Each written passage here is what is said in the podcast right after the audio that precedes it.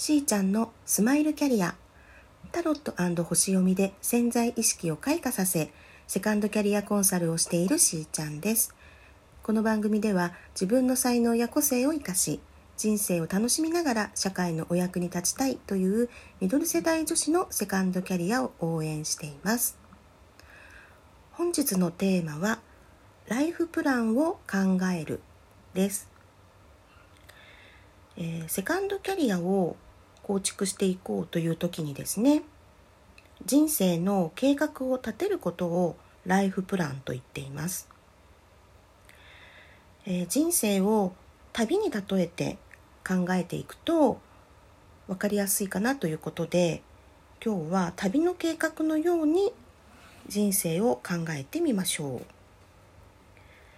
えー、初めての場所に例えば旅をしようとした時に、まあ、事前に計画を立てるっていうことがま多いと思うんですね。例えばずっと行きたかった目的地があるとか誰かと一緒にですね旅行をしたいなどもうすでに決まっている条件っていうのもあるかもしれませんしまたはこれだけは今回の旅行で叶えたいなっていうような優先してしたいことっていうのもあるかもしれませんね。で続いてどのぐらいの時間をかけてとかどのぐらいの予算を使うか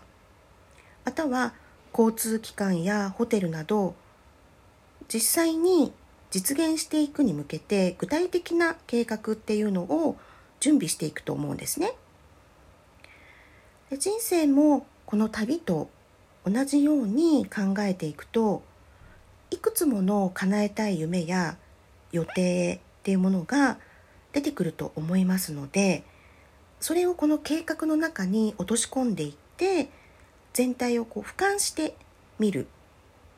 それでですねより実行に移しやすくなるというふうに言われています。このライフプランを立てる時はまずはですねもう自由にやりたいこと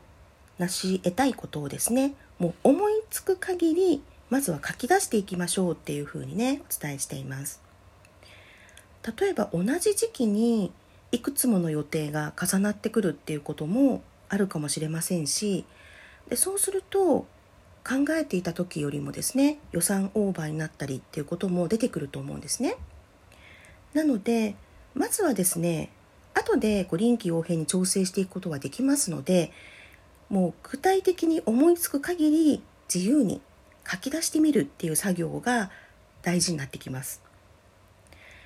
その中で書き出してみると冷静に見えてくるのでこの中でもよりやりたいことはどれなのかっていうふうに優先順位をつけていったりとかまたは全てね叶えていこうと思った場合には時期をずらしてみたりまずはこれを叶えてそしてこのぐらいの時にこっちをやっていこうみたいにですね調整することができるんですね。この後でも本当に自由に自分で計画を見直すことは軌道修正ねしていけばいいのですからまずは一旦こう自由にね書き出してそして情報を集めていくっていうことも大切なことだと思います。コストを抑えていくっていう方法が見つかる場合もあるかもしれませんし必ずその通りに実行しなければいけないっていうことでは全然ないので計画を立てていくことそのものもですね楽しんでいけると思うんですね。臨機応変に軌道修正できるそれがもう大前提にあるのであまりこう難しく考えずにまずはですね自由にやりたいことを書き出してみてください。子供の頃というのは皆さんあの自由にですねたくさんこう夢を描いて例えばケーキ屋さんになりたいとか、まあ、次の日にはね歌手になりたいとか結構もう思うままに口にしていたと思うんですね。それだけ発想が自由ですし自分の心気持ちと素直に向き合えている状態にねあると思うんですね。えー、しかし大人になってくるとですねだんだんやはり現実的な経験を積み重ねてきますのでもうセカンドキャリアを考えようっていう時にはまさかまさかそういう夢物語みたいなことはですね、ま、出さないよとか そんなことは考えないよみたいに制限されてしまう方っていうのがやはり多いですね。で今後それをどうしていくかっていうことはまあ後でねまた考えていけばいいわけですから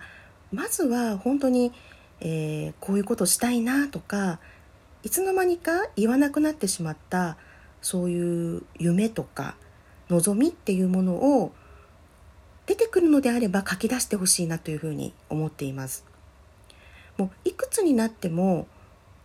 誰でもですね夢を描くのは自由なので今それをふっとやってみたいなってというふうに思うのであれば何の制約もなく一度書き出してほしいと思うんですね。中にはなんか夢って言われちゃうと大きなことのように捉えてしまってピンとこないですっていう方もね、まあ、いるかもしれませんけれども例えばそうですね外国にこの時期に、ね、なったら何歳になったら行きたいなとか、まあ、ピアノを弾けるようになりたいなとかそういうことでも構わないんですね。だんだんと心の奥にしまってきたもの。子供の頃から惹かれていたものなど。こう思い出してきたら書き留めるっていうことがとても大切です。またこのセカンドキャリアを考える年代になってきますと、まあ、どうしてもですね自分だけではなく周囲のこと例えば家族のことも視野に入れて考えるっていうことが出てくると思うんですね。だからこそまずは自分がどうしたいのかっていうことを見ていくためにも、まあ、自由に感じるままに書き出すということをしてでその上で調整しながら家族のことも考えていくというステージになっていきます。まあ、家族といっても、同居される家族がいらっしゃる場合もあれば一人暮らしをねされていて、まあ、例えば離れたところにご両親がいらっしゃるとかまたはもう、えー、ご高齢になられて介護をね考えていく